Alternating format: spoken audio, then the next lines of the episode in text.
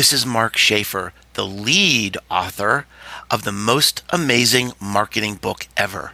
And you are listening to the Marketing Book Podcast.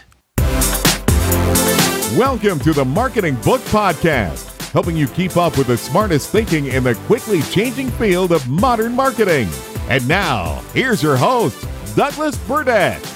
Hello, thanks for joining me on the Marketing Book Podcast, where each week I publish an interview with the author of a new marketing or sales book, and which has been named by Forbes and LinkedIn, amongst others, as one of the top marketing podcasts. Don't worry about taking notes. You can find links to everything linkable in this episode's website page at marketingbookpodcast.com. And since I get to read every book featured on the show, if I can recommend a specific marketing or sales book or any other resource I know of for whatever challenge you're facing, send me a LinkedIn connection invite with a message that you're a listener, and I will do my best to get you pointed in the right direction. My name again is Douglas Burdett. All right, let's get on with the show. Today, we welcome back Mark Schaefer to talk about the book he has co authored with 35 other authors, the most amazing marketing book ever. Mark Schaefer is an internationally recognized keynote speaker, educator, business consultant, author, and all around nice guy. Mark has worked in global sales, PR, and marketing positions for over 30 years and now provides consulting services, marketing strategies, and marketing workshops with his firm, Schaefer Marketing Solutions. He is the best selling author of 10 books, is the host of the Marketing Companion podcast, and his blog is one of the top marketing blogs in the world. Mark has shared his insights on television and radio networks and in periodicals, including the Wall Street Journal, Wired, the New York Times, CNN, National Public Radio, CNBC, the BBC, and CBS News. He is a regular contributing columnist to the Harvard Business Review. Hello, Harvard, yo. And interesting fact Mark Schaefer is the king of the Marketing Book Podcast, and this interview marks his ninth book interview on the show, more than any other author. I am your king. Your Highness, congratulations on the most amazing marketing book ever, and welcome back to the Marketing Book Podcast. Well, thank you. As I have this honor, I would like to make one opening statement to the Marketing Book Podcast listeners. You are about to have some fun we're, uh, you know, as Doug's style, we're going to have some jokes. We're going to have some little audio clips. You're going to learn a lot. But I want to say something being on the show more than anybody else, and that is there is nobody that puts more care, more effort, more intellectual power into their podcast than Douglas Burdett. And I just want you to know and appreciate all the work that goes on behind the scenes. I can see it because I've been on the show. But I just want to give you a round of applause, Doug. Sweet. For, for what you've built. And on behalf of your fans and your guests and all your wonderful audience, I just want to thank you because you you just put so much effort into this and I just want to let you know I appreciate it. Are you guys having a killer time? Mark Schaefer, thank you so much. That means so much to me. And you have been a longtime supporter of the Marketing Book Podcast. You're one of the very first authors I interviewed. I get so excited when I'm able to interview you, and you are very popular uh, with the listeners. But you know what? I do this podcast because it's so much fun for me, and I love learning, and I just uh, admire folks like you who write these books, and you know, I get I get to talk to you. So, but Mark Schaefer. Welcome back, friend. Where do you get these things? So, speaking of Schaefer, I just have to ask, and I've never asked this. There's always new material here on the Marketing Book Podcast when I'm interviewing the king of the Marketing Book Podcast. Schaefer, the one beer to have when you're having more than one. So, Mark Schaefer, is it true that you are heir to the Schaefer beer fortune? Uh, no, but that little ad that you played was a was a famous ad for the Schaefer beer. Uh, I believe it came out of New York or something. It was a popular beer when I was a kid. But that phrase, Schaefer, the one beer to have when you're having more than one, haunted me as a child. Because, and here's why. Sorry to I was- dredge all that up, sure. Yeah, I mean, I'm, a chill went down my spine because when I was playing Little League and they tried using me as a pitcher. I didn't do so well.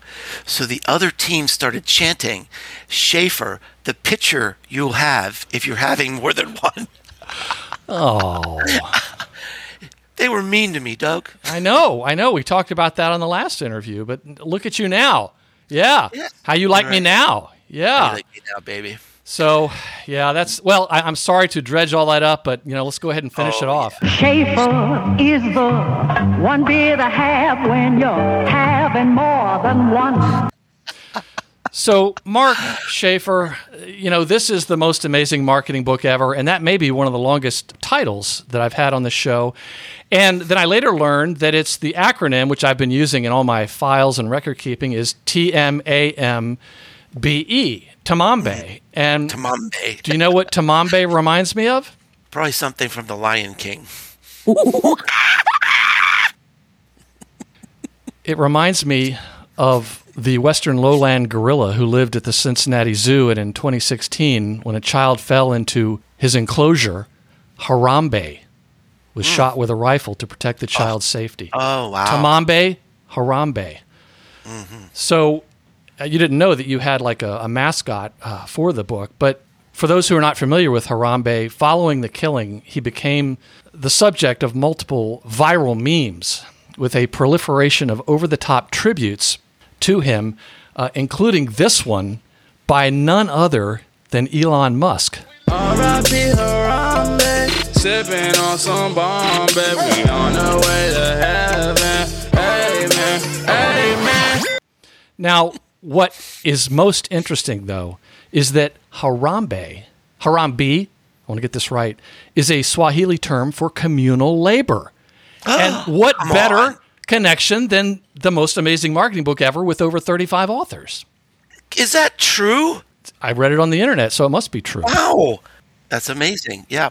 That's what makes this book so amazing. Well, and I think the book is being very well received. It's very exciting, and I like to think that maybe Harambe is kind of looking over you and all the authors, and you know, sending good good blessings your way. So, now, Mark, I mentioned that you've been on the podcast more than any other author, and uh, I hope that hasn't kept you from getting good consulting gigs because people might question your judgment. But there are two authors that if I were you, I would be careful of, and they are they are coming for you. Do you know who they might be? yes, I do. Well, one is David Meerman Scott. No, no, he's he's uh well, that's right. Yeah, no, but he's he's not coming for you. He's he's very comfortable with where he is. He's the patron saint of the Marketing Book podcast. He's been on 8 times Well, and Yeah. now you've been on this is your ninth time. So he's That's he's right. fine and he likes you a lot and he's well, good. I heard. I think. I think it was your last show with with Rohit Barga, Bhargava. Bhargava. Yeah, I'm sorry. I, I actually I know I know Rohit and uh, Great he, guy. He sort of he dissed me. He dissed me. He, did- dissed me on your what- last show. I forgot and, that uh, part. no, yes, no, you don't forget it. You're just trying to get me to say it. No. he said, uh, you, I think you said something about that I had been on the show more than him, and he said, "Oh well, he's he's that he's just so much older than me." yeah, I, I don't know that kind of slipped past me because I don't know how true that is. I know he, I know he's a little bit I younger. actually I actually looked up his age. okay. Well, I, I didn't do that. yeah, because I was going to diss him back, but I am, alas, older than him. Yeah. Uh, so you know, I don't know. Well, those two come to mind. Who am I missing? Well, I'll give you a hint.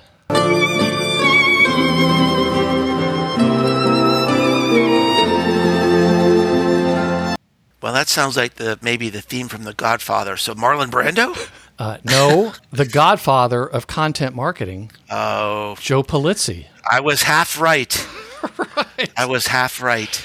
So you have no idea how you have recommitted them to writing more books and upping their writing game. You you are you are doing things, but you're still the king, and you will always be the king of the Marketing Book Podcast. But to those guys, to to Rohit and to Joe Polizzi, I was watching a uh, documentary the other day about Mark Schaefer and.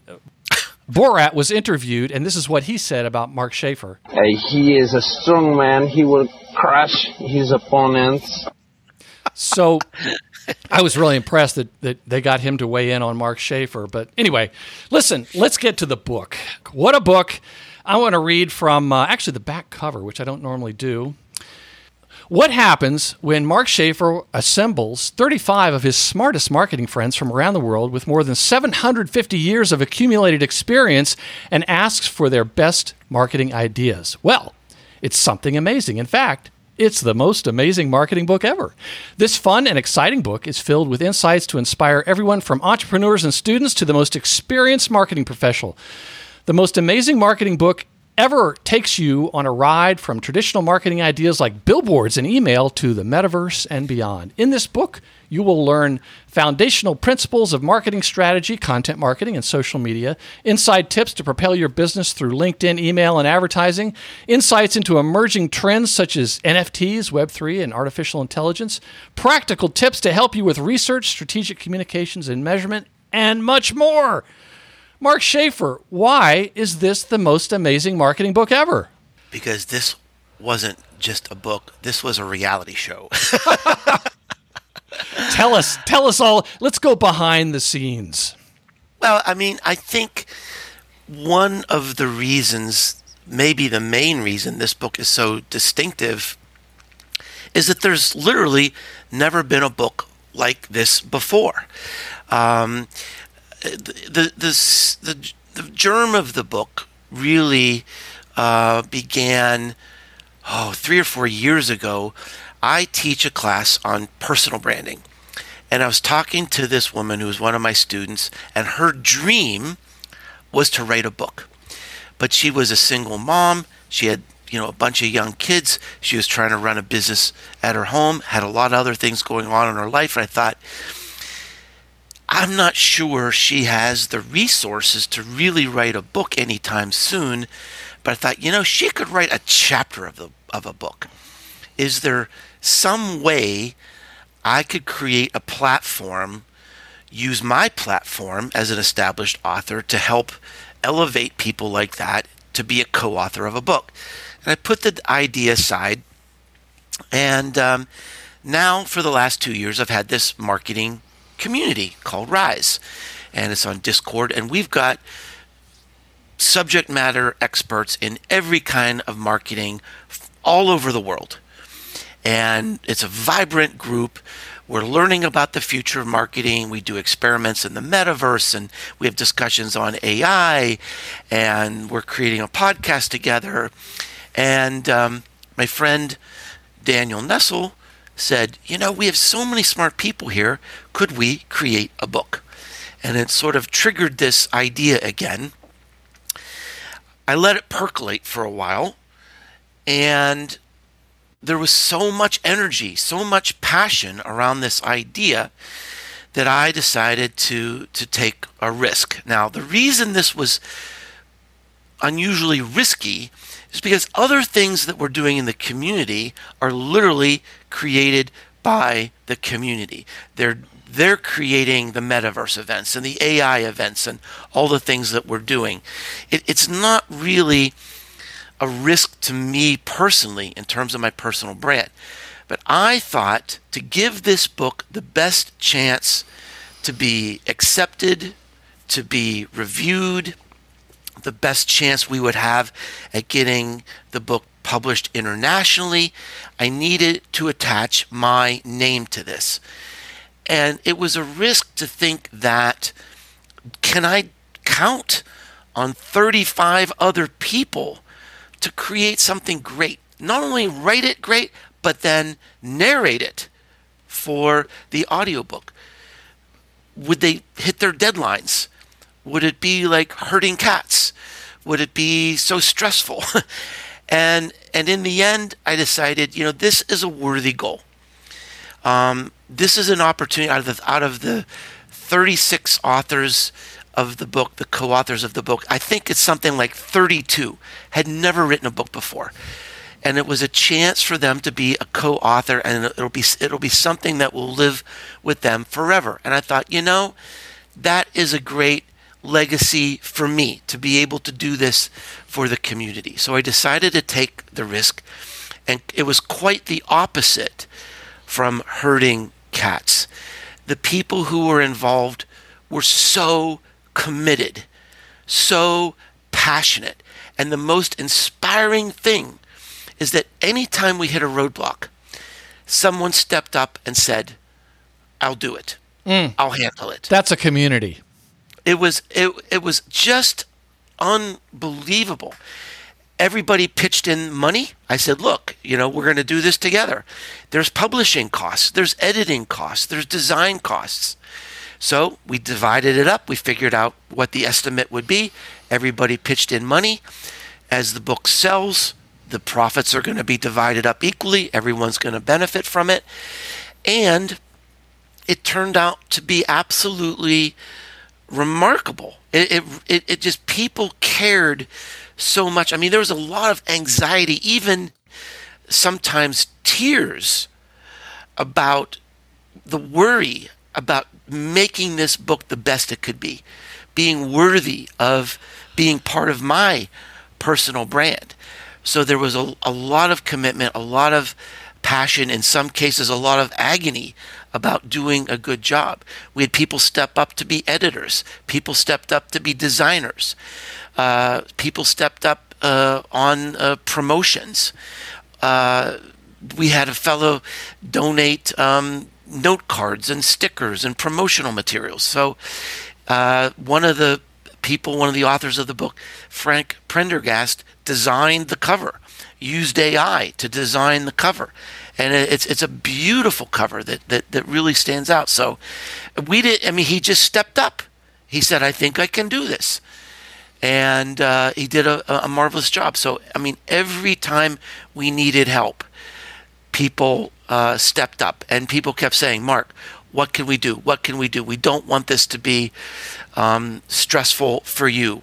Um, and it, it, it was a joy. It was it wasn't hurting cats. Everybody hit the deadline, and and here is perhaps the coolest comment that came out of this.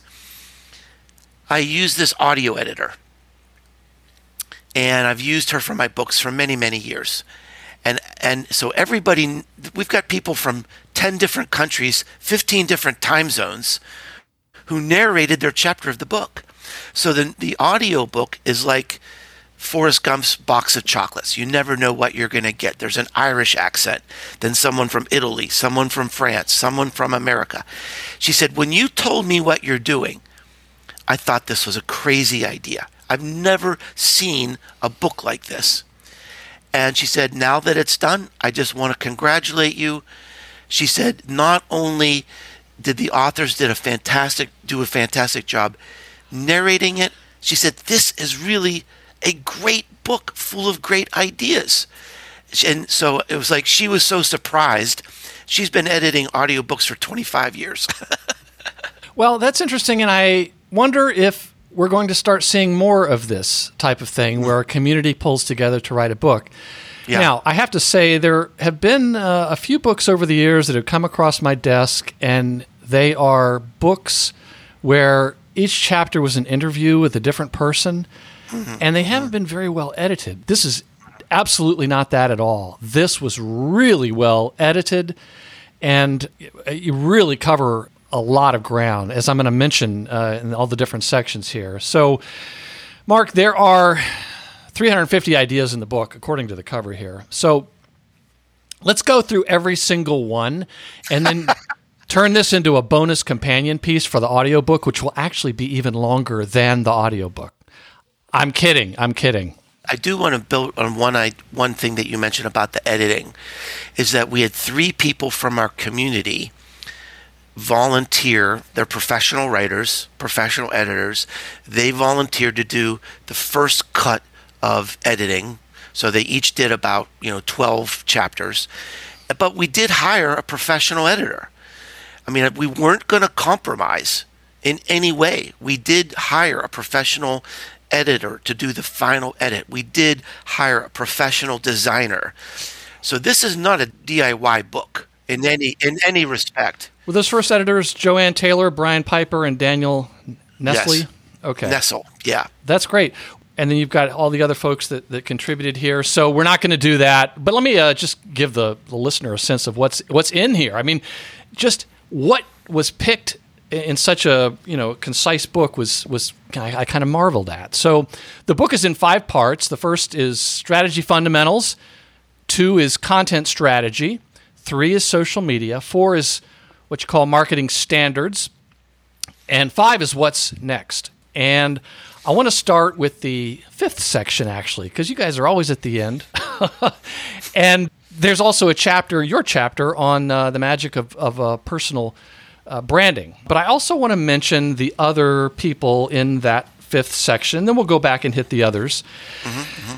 And when there are non American authors, I will indicate where they are from around the world. And the reason I'm going to do that, Mark, is because there comes a time when we heed a certain call, when the world Uh-oh. must come together as one.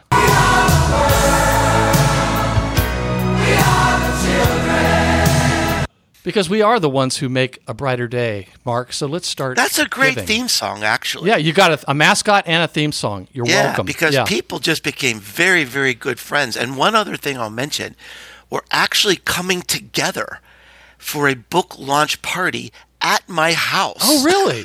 Not at the Yes. Knoxville Denny's? No.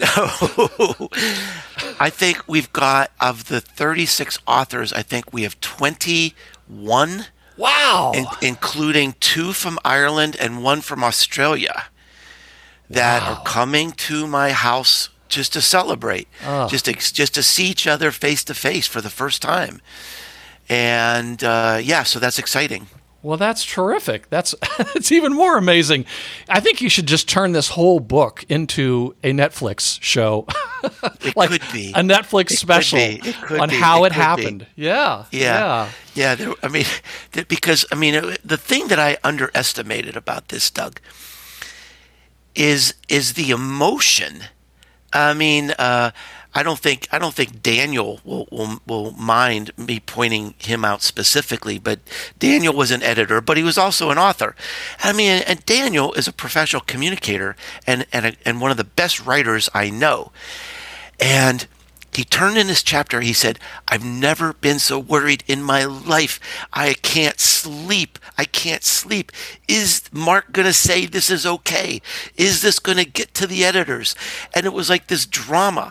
And then I said it was great and I approved it to the next stage. He said, My eyes are fear- filled with tears of joy. And then we went through a whole nother drama when people were doing the narration, which is a lot harder than they thought. And a, and, a, and a few people had to, you know, they had to do it four or five times to get the narration right. Um, so it, it, it was it was really a reality show. wow, that's amazing. Well, let me tell you what's in uh, part five. There's your chapter on personal branding, and then Brian Piper wrote about marketing in the metaverse. And I should add Brian Piper, co-author of Epic Content Marketing Second Edition with uh, your buddy Joe Polizzi, and Yuri Belast. Uh, how to use Web3 NFTs and tokens for your marketing. And Yuri is in Belgium, which, as everyone knows, is the where Doctor Evil is from. I didn't spend six years in evil medical school to be called Mr. And then uh, Mary Catherine Johnson wrote Marketing AI, and then uh, Anna Brovington, Experiential Marketing, and she's in Bournemouth, England. Shout out to Mark Masters. Yeah. Uh, I bet she knows him well. And then uh, Pepper Brooks wrote about uh, inclusive marketing, uh, marketing for all. So let's just. and Peppers Peppers from Toronto. Oh, that's right. I'm sorry. She's from Toronto. She messaged me uh, today uh, to let me know that because I couldn't figure that part out. Yeah, there's a- actually on my website, I've got a page for the most amazing marketing book ever, and there's actually like um, uh, a PDF with all the author profiles, and it has like a little flag of the countries that Yes. they're from. And Pepper Brooks sent Pepper that- did that. Yeah. Yeah, she sent it to me. Mm-hmm. So thanks, Pepper, for doing you know what Mark should have done.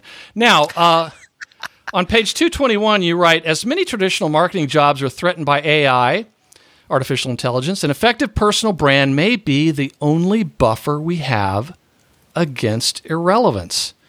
Mark, I'm seeing every every day on my newsfeed. I have all these AI people talking about this or that about AI, and it's like I want to quote that. I want to I want to post that quote right there for everyone to calm down. But explain what you mean, how your personal brand can be helpful in this new era we're suddenly thrust into. Well, Doug, it's it's more than help help. Uh, it's more than helpful. It's it's the it's it's essential.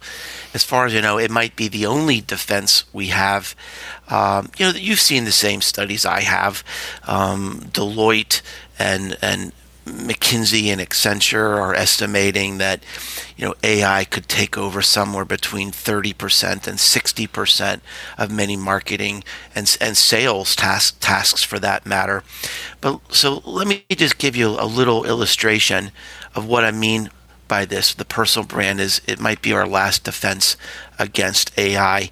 So when ChatGPT came out, I interviewed Shelly Palmer. Shelly is a well known tech analyst. He's been on the Today Show. Uh, he's blogged every day for like the last 15 years. And I interviewed him for my podcast. And um, he said, Mark, he said, this terrified me. He said, I, I went to ChatGPT and I said, I want you to write a blog post about the legislative cha- uh, challenges that Facebook faces in the U.S. Congress, and I want you to write it in the voice of Shelly Palmer. He said, in five seconds, it wrote this amazing blog post. I could have used it right on my blog.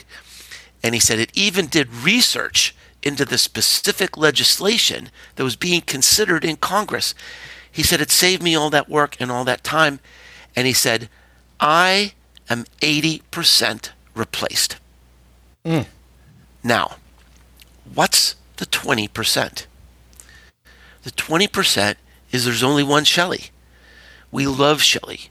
We, we trust him because of what he's established, his presence, his reputation, his authority.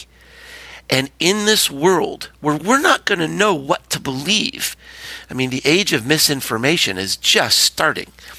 We're going to turn to people like you, people like me, people like Shelly, who have worked for many years to build our personal brand.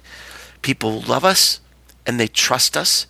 And I'm not afraid of AI, at least in the short to medium term, because it, because people will still come to me. I've even adopted a little badge I put on my blog posts to assure people. It says 100% human content. Oh, that's right. Yeah, I love it. And and and so I mean, I'm not going to unsubscribe to Shelly's blog. I don't think people are going to unsubscribe to my blog because they know me and and you know many people I would say even love me and they trust me. And AI can't replace that. That's the power of the personal brand.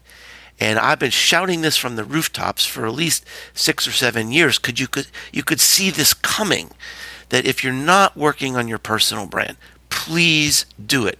Please start. It's not too late. It's the only thing we could have as our defense against AI. So, what are some of the things that people should be doing to uh, help establish their personal brand? Well, as you know, this is a very important topic to me. It's one I've researched extensively. I wrote the best selling book on personal branding called Known. That was a two year research effort. And I'm very, very proud of that book because it, it works.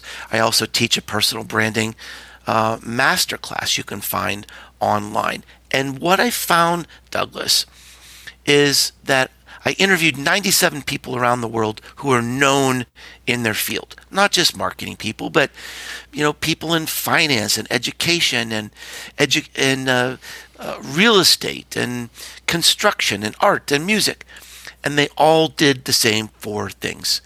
Very briefly, they are number one, you have to be very specific about where you fit in the ecosystem. What do you want to be known for? That's harder than it sounds. Number two, you need to, once you sort of have your story, you have to think about where you want to tell it. Point three, part three, is how are you going to tell it? You've got to show up. You've got to create content consistently. And number four, you need to build an actionable audience, which is much different than a list of customers or a list of social media connections or Twitter followers. Those are weak relational links. You need to actively build an audience that will help you make your dreams come true. So, those are really the four stages. I think they've stood the test of time, and um, that's the process that, that really works. Right. And explain what you mean when you write that you should not confuse social media with content. That's a great, great question. I'm glad you asked it. A common point of confusion and overwhelm is people think about, well, you know, I want to I want to have an, an, effective presence and reputation and, and, authority in the world.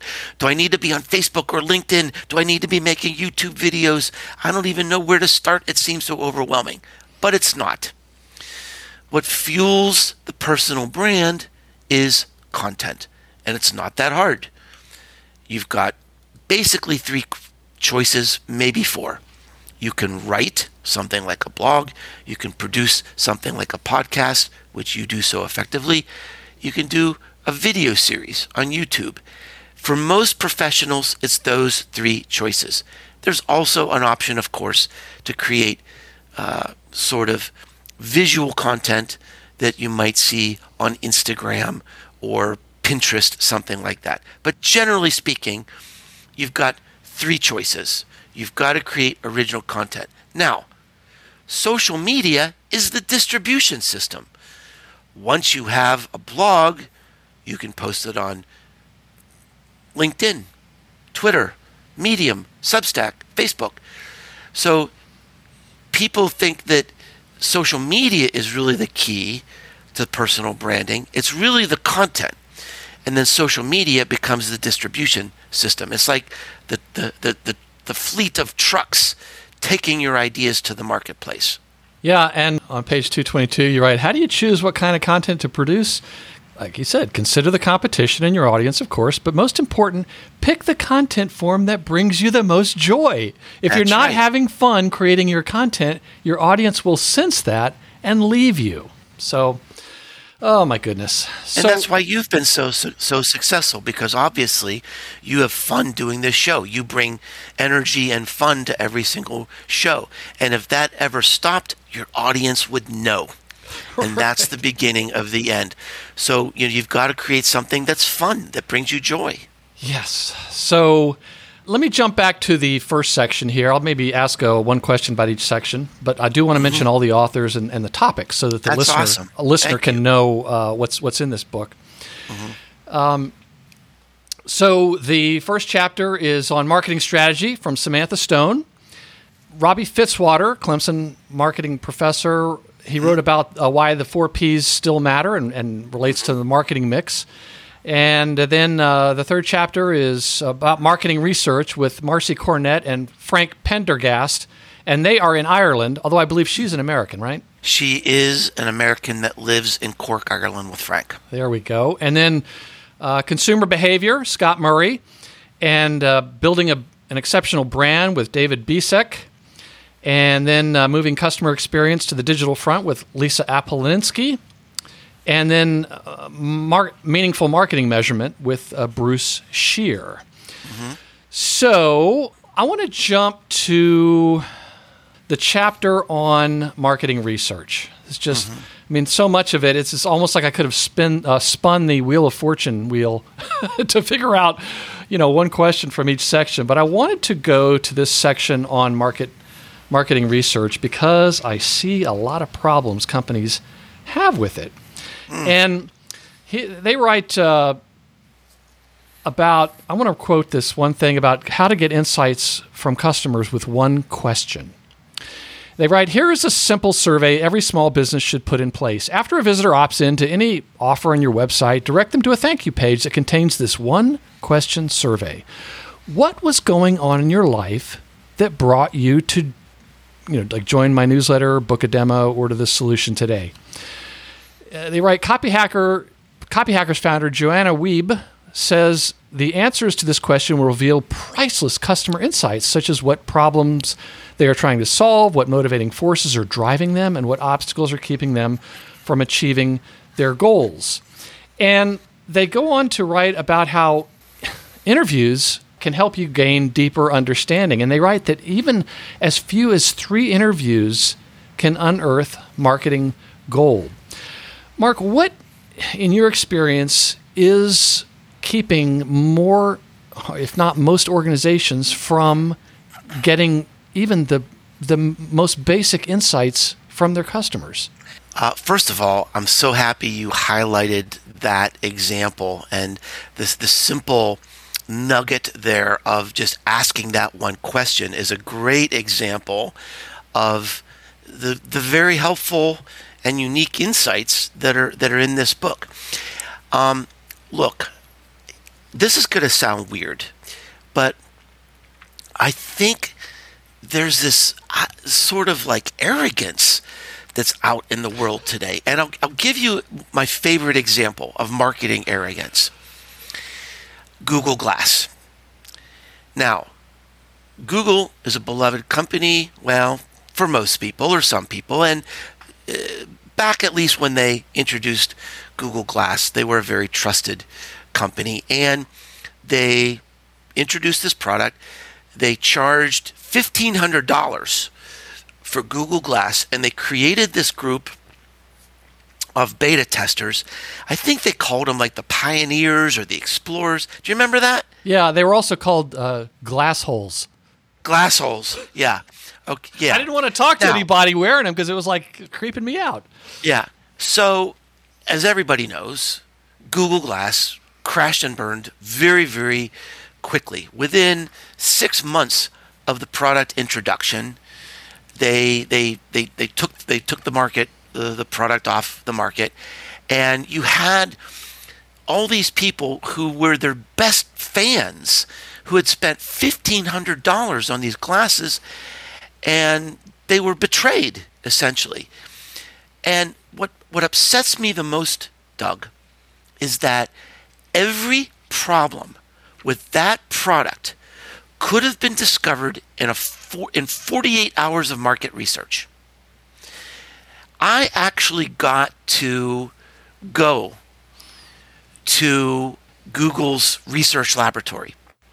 I was doing a project for the US Air Force, and I was helping the Air Force consider the use of virtual reality, uh, integrating this into their operations. Uh, think about jet maintenance if you had a pair of glasses over your head and you didn't have to refer to a computer or some handbook, you could you could much more quickly, effectively, and safely do repairs on these jets. So we were looking at all these options. I got to go to their research lab. I got to talk to the people who were developing Google Glass, and here's what they told me: we just didn't do the market research. We just we we're developers, we're engineers, we're not marketers. I mean, the the the the, the, the glasses got too hot on your head. You couldn't wear them more than 15 minutes without burning your scalp. I did not know that. I mean, uh, there were problems with the battery. There were problems with connectivity. There were problems with security. I mean, every single problem could have, you know, put these glasses on a hundred people's heads for a couple of days. So either they didn't do the research or they ignored the research, but in any event, it was arrogance. And I've seen this over and over again where the marketer thinks they're the market. Mm-hmm. And they, they either don't do the research or they ignore the research. And that's really the point of this chapter written by Frank and Marcy to look you, you can't you can't skip that step and it's not that hard it can be as simple as a survey question or just getting out, there and talking to a few customers oh yes that's where they say as few as three interviews can mm-hmm. unearth marketing gold and there was another part on here absolutely that I, that's true the, another great tip was research non buyers for a balanced perspective. If you focus exclusively on existing customers, your data will be skewed. Survey or interview non buyers as well. Answers to why didn't you buy our offer will uncover obstacles and anxieties that prevented purchases. And I can remember in uh, Adele Revella's book, Buyer Personas, mm-hmm. And another thing she's written and talked about how one of the best buyer persona interviews you can do, the very best, is to interview somebody who considered your company but then went elsewhere. If you can get that interview, and we, we've done it, it was it was always uh, just unbelievably uh, revelatory. So Yeah. let's jump to uh, part two, content strategy, and let me mention who the contributors are here. Very impressive. So you've got uh, content marketing strategy with uh, Karen Abou, and she's from France, uh, and she's a lawyer, and she's a marketing book podcast listener. Ah, the next one is about uh, blogging and SEO by Victoria Benyon from Weymouth, England, and then Marion Abrams and Chad Peresman wrote about the power of podcasting, where I learned all the things I'm doing wrong. No, I'm kidding. It was a really, really good chapter. And then uh, Laura Doman, who I believe at one point she was an actress, leveraging your videos and YouTube channel. And then uh, Ian Anderson Gray from Manchester, England, The Extraordinary Power of Live Streaming. And then uh, Al Boyle and Giuseppe Frattoni wrote uh, Create a Powerful Marketing Message to Grab Your Ideal Client's Attention. And because Giuseppe is actually in Rome, I noticed that every uh, page uh, number in that chapter was with Roman numerals. Oh, so, I wish I would have thought of that. That would have been funny. yeah, yeah. Well, you got to watch those Romans, you know. But let me ask you. Let's go to that chapter and let me ask you about that. I uh, again, it was sort of like uh, the one we just talked about. Let's see. That's page ninety-seven for those playing the home game. they write. I just got to read. I've just got to read this. This is all about messaging. I mean, you know, here we are talking about some of the basics. There's the, like the, the market research. This is about messaging, and they wrote on page 98. It's all about your customer. Marketing is all about effective communication with your customers, so it's critical to lead with their interests. When your ideal customer consumes your marketing message, they're wondering what's in it for them. They want to solve the problem that's keeping them up at night, and you must earn their trust and help them understand how your offering can help them solve it. To accomplish that, you must know them, and not how you know your neighbor, but how you know an old friend. This goes far beyond their age, location, gender, education, and socioeconomic status. Delve into their worldviews, values, beliefs, and the causes they support. Know your prospects so well you can manifest them, and your message will write itself. Can you dig it? Can you dig it? Can you dig it? and they write uh, uh, this is another just it's just solid gold use their words to describe their problem how many times do we see companies using their own terminology and right off the bat it's like well they don't even get me they don't they don't understand me anyway there, i wanted to ask you about the, the next page. Hang on. Was this is this came up in uh, some of your books. I know marketing rebellion. They write nobody is more effective at speaking for you than your customers. And you've written about how your customers are your marketing. Hmm talk about Well, I might have I might have had a little influence on some of these chapters. Well, but it's so Uh, true it's so true your customers are your marketing and i I, Right. I, I think that's not widely understood maybe people Well, beyond the listeners of this show yeah. but So two points. You know, you you talked about their the, the first point they made about you know your co- your copy, your message has to be about your customers and your customers' problems. And I do a lot of coaching, a lot of business coaching, and and 90% of the time the message on the website is all about them. It's all about how great they are, how many awards they've won. And it's the first thing I start with. I say, nobody cares. What I want to see when I come to your website is what is the problem you solve and how do you uniquely solve it? Start there. So I'm glad you, you, you, you mentioned that. You know, and it, and that sort of builds on this the second idea that the customer is the marketer because we live in this world of misinformation now and we live in this world of hype And whenever you go out there and say, we're the best ever, um, people are going to say, they're going to roll their eyes and they're going to say, yeah, that's what we, what, what we thought you'd say. But, uh, and, and, you know, uh, uh, many of your listeners will be familiar with the, the Edelman Trust Barometer. Mhm. This is research that's done by Edelman every year. I think they do it, uh, I don't know, maybe 25 different countries. It's really wonderful research. And for 15 years in a row, trust in businesses, brands, and advertising has declined. Who do people trust? We trust each other. We trust our friends. We trust our neighbors. We trust our family. And by the way, we also trust business executives. Uh, I was just looking this. I, I was working on a project in in India, and business executives in India are the are the most trusted source of information. They trust people trust founders, technical experts. And so when other people are telling the story, when your customers are telling the story, if they're creating um, you know, user-generated content, if they're posting about you on social media, if they're talking about you with their friends, if they're leaving reviews and testimonies, that is better than any ad, any marketing messaging you could do on your own. So how do we, we create a message, an idea, a story that's so compelling, so unmissable that our customers can't wait to talk about it? That is the marketing mindset we need to think about today. Amen. Oh, so well said. And again, uh, this isn't being fair because we're just pulling out a few things from each section. But let's go over to section three here. And I want to give folks a sense of what's in there. So, Cami Heiss wrote uh, How to Build a Future Proof Social Media Strategy. And then Mandy Edwards wrote about Facebook. And Richard Bliss wrote about hacking the LinkedIn algorithm. Joanne Taylor, catching cultural waves on TikTok. And Valentina Escobar Gonzalez, becoming memorable and intentional on Instagram.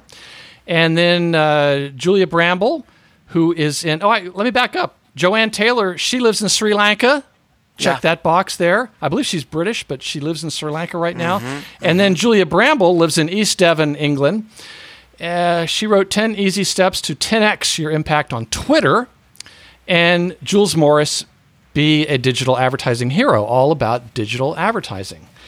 So, as I said, this isn't fair, and I want to go to chapter 16 about hacking the LinkedIn algorithm by Richard Bliss and ask a couple of questions because it's a great chapter, as all of these are, but also Richard Bliss was an artillery officer like myself at one point. I know, very unfair, but you know, I gotta, I gotta look out for my peeps. So we go to page, uh, his chapter's on 121, and he's got some really specific things, uh, but he talks about uh, timing matters. You know, you, the golden hour for success is like in the first 60 to 90 minutes. Yep. And if you, what happens if you include a link in your post? It's death. the uh, what do they call it? The um, visibility uh, it just plummets. They, Yes. they're like any social media platform. They don't want people, you know, they don't want you posting links and pulling people away from that walled garden. Well, we were very fortunate to not just have Richard Bliss as an author of the book. He was also one of the featured presenters at my uh, Uprising Marketing Retreat. And here's what happened. He, st- he, he, he did his presentation, and there, there were so many questions, and he had so much more to give that he said, Look, we've, we're, we're going to schedule another session online for another hour.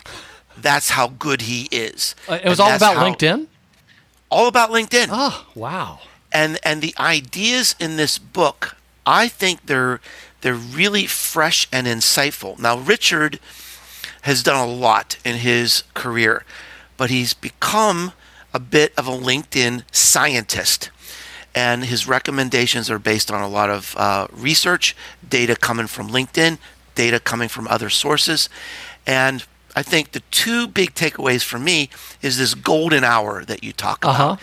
That if you want to really get traction on uh, on your post, they're looking for the engagement in the first hour. So if you present something very important on LinkedIn, like you really care about this, you want this to go, you need to reach out to some people and encourage them to have meaningful engagement in the first hour.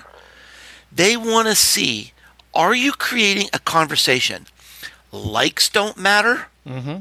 Shares don't matter, which is a bit shocking to me. What they're looking for is they they present your post to 10% of your audience as a test. Will your audience respond to this? If they respond, then they expand the window. If you get more response, they expand the window again and send your post into open waters beyond your audience. Really big idea. The second idea that I saw work for myself in real life this week is LinkedIn is watching you how you comment on other people's posts. And this is helping your credibility within LinkedIn, your visibility within LinkedIn, and it's also the number one way to grow your connections on LinkedIn. Now, I sort of saw this by accident this week. Um, I do pretty well on LinkedIn. My content, you know, tends to do very well, and once in a while, I actually get a request from LinkedIn to comment on a post. So LinkedIn features somebody, and they do this content about somebody, and um, so they did this post about how to keep working while you're suffering if you're experiencing something. So I said, okay, what the heck? So I commented on this post about how I've had to be in situations where you're suffering. Before we push the record button today, you and I were talking about my mother recently died. Mm-hmm. How do you keep working? Well, most of my work is in one hour segments a Zoom call, a meeting, a discussion. So you, you create this mental mindset of, I need to get through this hour. What happens after that, who knows? But let's just create this, this, this bubble of mental toughness for one hour and get through this one hour as a goal. Now, when I comment on that, that comment gets sent to the feed, the, the content stream of all my followers and everyone else that's seeing this post. My my my um, followers on LinkedIn, they're just not seeing my content; they're seeing my comments. Yes. And when you create a meaningful comment, this gets sent into people's streams. And pe- a lot of people don't think about that. Richard recommends like maybe doing three comments a day as a way to elevate your presence, your effectiveness, and your audience on LinkedIn. So Link, Richard did a wonderful job with this chapter, and I can almost guarantee you're going to see some tips in this chapter you've never seen before. Yes. Well, let me just uh, put a pin in that part about the comment strategy. I thought this was great. Develop a comment strategy. Here's the biggest surprise yes, when it comes to increasing I your know. reach on LinkedIn. Instead of focusing exclusively I, yeah. on posting your own original content, consistently deliver killer comments on other people's conversations.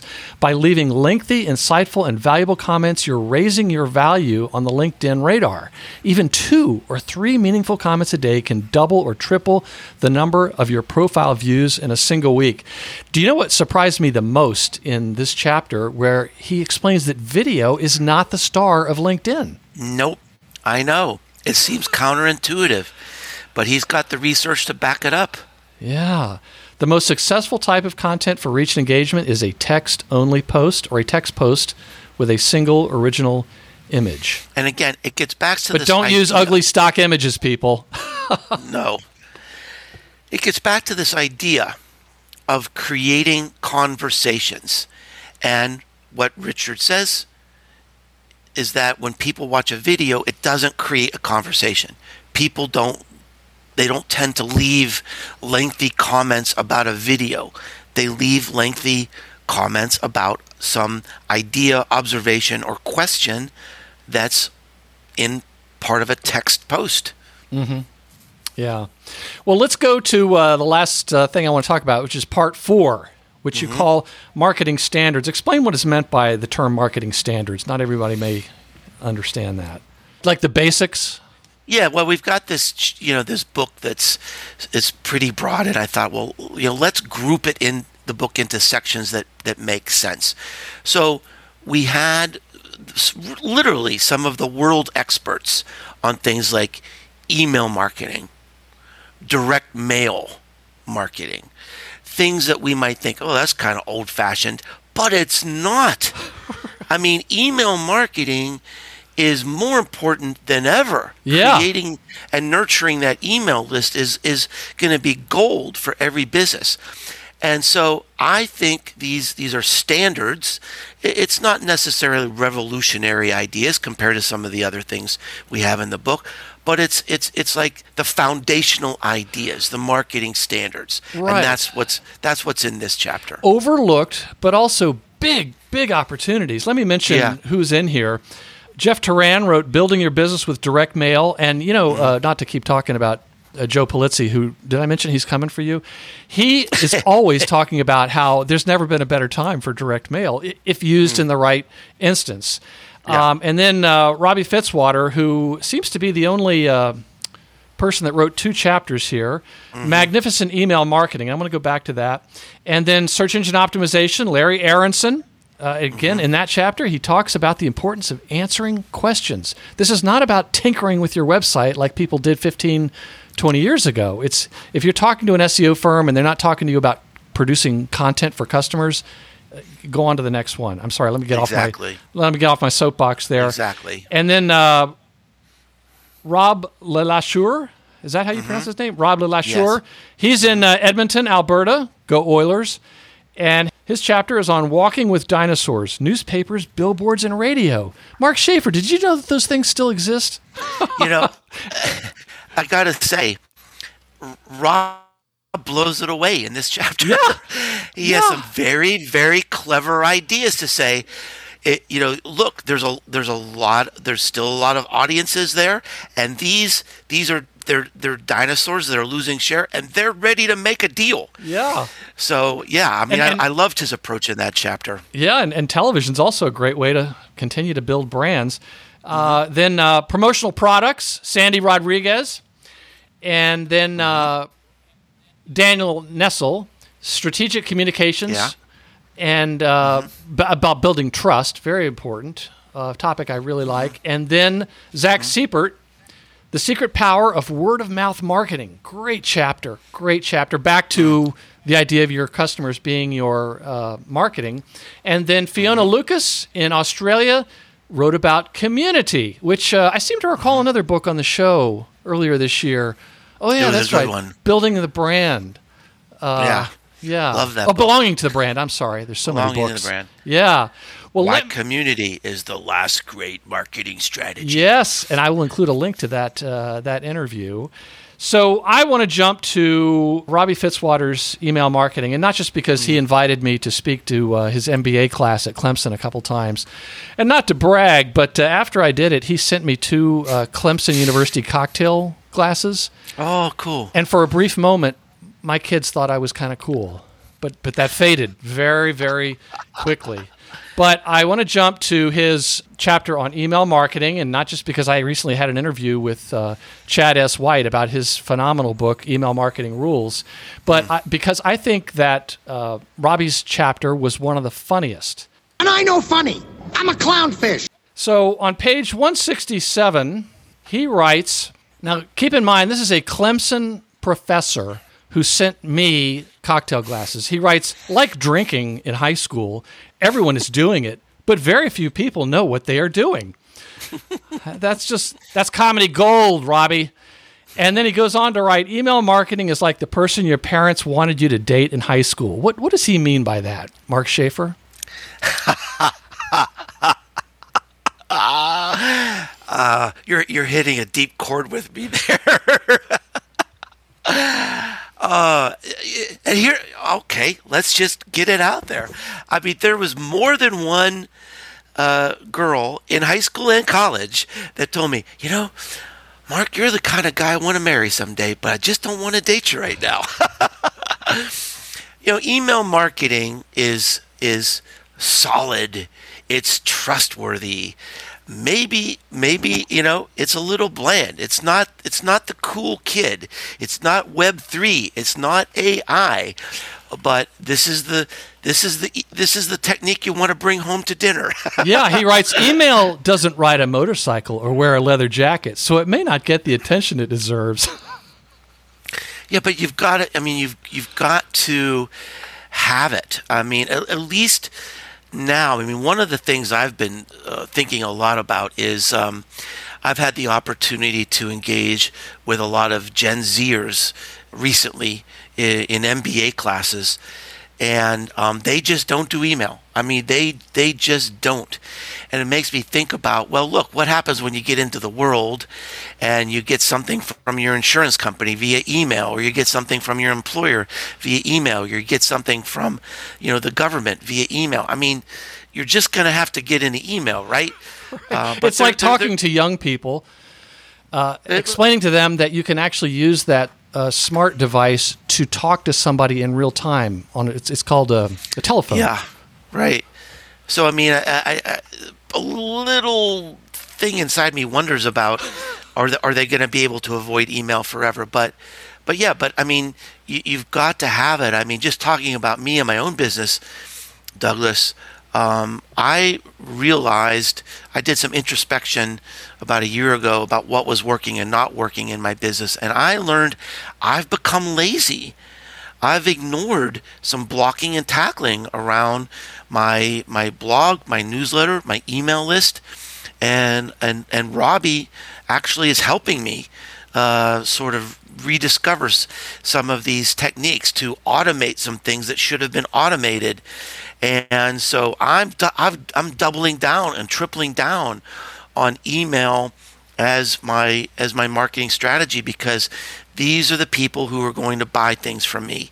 It's it's a lot easier to connect with these people who want to be connected to me, who have opted into me and this email list than try to sell something to strangers through through advertising. You know, it's funny you say that because when I was reading chapter 10, The Power of Podcasting by Marian Abrams and Chad Peresman, I mean, I'm a podcaster. Mm. And I saw a few things in there where I was slapping my head going, Douglas, what are you doing? This is a short yeah. chapter on the most important things about podcasting. You ought to do a couple of these things, you know? Mm-hmm. But let's just go one more here. Why is email marketing the cockroach of marketing channels, Mark?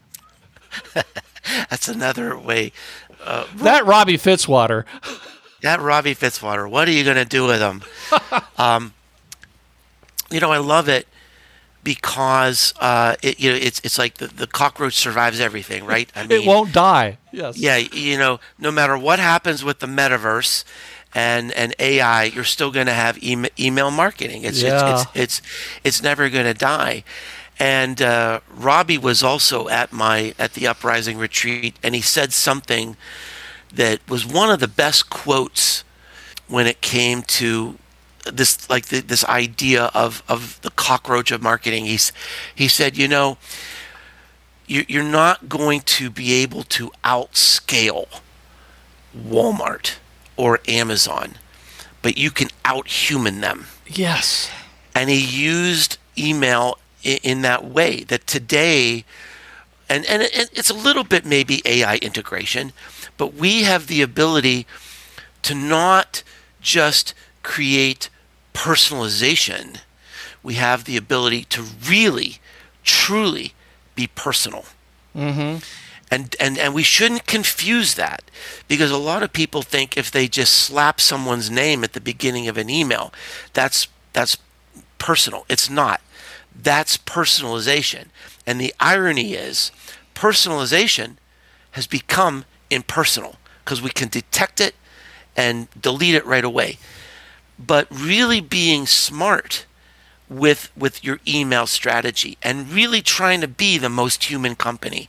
We can do that today. We can really connect in a personal way at scale by implementing implementing some of these tools. And and that's Robbie's philosophy, that's my philosophy, and I'm committed to do a better job at that. You may never outscale the giants in your space, but you can outhuman them. Ugh. Yep. Just jumped right off the page at me. So, Mark, if readers took only one thing away from the book, what would you hope it would be? I think this is a book of hope. You, there's we we can uh, feel overwhelmed in the world. There's, I mean, the field of marketing is changing so fast, but ultimately, I think this is a book of hope because it just gets down to here are practical things, in many cases, very easy things that we can use to be effective today, you know, right now. Uh, I think people are going to wear out their highlighters with this book, yes. or, or, or you know, uh, if, if sticky notes, you know, buy a new pad because Yes. you've got a lot of sticky notes that you're going to use. You're, you're going to use in this book. This book is like super concentrate. Yeah, and I, I predict that, that a lot of people are going to have the same reaction that, that you did. That look, you probably turned to the chapter on podcasting first because that's most relevant to you right now. And here you are, you've got one of the, you know, you're in the top 1%. Actually, I think you're in the top half percent of podcasts on iTunes Yes. And and look, you've got this track record, and yet you found something practical. You found something inspirational in that chapter, and I think this is a book of hope because it's gonna um, it's it, it, it, there's gonna be inspiration for everybody in this book. Oh, well said. Well said. Well, Mark, are there any recent or upcoming books that you recommend or looking forward to reading? You know, there there are a couple that I love. Um, one is um, Andy Crestodina's uh, content chemistry book. Oh, yes. You know, I, I, I, I, I love Andy as as a human, and and I, and I, and all the reasons I love him as a human come through in this book. He has this sort of gentle authority about him and that comes through in in the content chemistry book.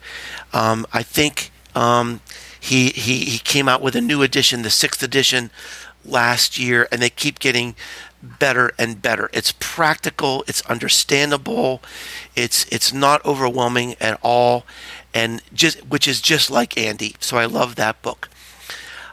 I love um, using behavioral science in marketing by Nancy Harhut. Mm. Nancy is someone I've admired oh, at least six or seven years. I first saw her speak at Marketing Profs. Um, didn't know her at all, had never heard of her before, and I saw her on the stage and immediately became a fan. So I was really excited to see uh, her come out with this book. I believe this is her, her first book using behavioral science and marketing. Um, and this is a book that I guess it's a little bit like the most amazing marketing book is is that is just chock full of ideas. There is something literally on every page that is an actionable idea, a case study, or inspiration. So uh, she she did a, an, an excellent job with that book. She really did. Those are two excellent, excellent recommendations. I've interviewed them both on this show, and I can't believe that was Nancy's first book. And we talked about that during the interview. It was. It seemed like a book that mm-hmm. somebody would who have written ten books would have written, Yeah. but it was so good, so helpful. I hope it's not our last one. And Annie Crestodina's mm-hmm. book. Every listener that's bought that book and has it sitting on their desk now, because it really is a reference. Uh, it's a It chemistry is. book. The first half is the, is the lecture. The second half is the lab. They they have all talked about how helpful that book is, and one other thing about that book that's based on like 20 years of research that they've been doing. There's no Mm-hmm. theory in there. It's just, it's chemistry. He, oh, it's it's a wonderful wonderful Well, book, and he's a wonderful great book, guy. Yeah. Well, at marketingbookpodcast.com. We're going to include links to everything linkable, including all the books mentioned, um, your site, your LinkedIn profile, your Twitter account. Listeners, please reach out to Mark and all the other authors who have contributed to this book and let them know you listened to this podcast and that you've got the book and uh, you know congratulate so many of them on becoming first time authors and if you are listening on your smartphone and you've subscribed to the Marketing Book Podcast on your favorite podcast app like Apple Podcasts, all these links can be found by going to this episode right now and clicking on this episode's website link. The book is the most amazing marketing book ever. The authors are Mark Schaefer and 35 of his very smart friends. Your Highness, thank you very much for joining us on the Marketing Book Podcast. Oh, thank you, Douglas. It's been a pleasure and an honor as always.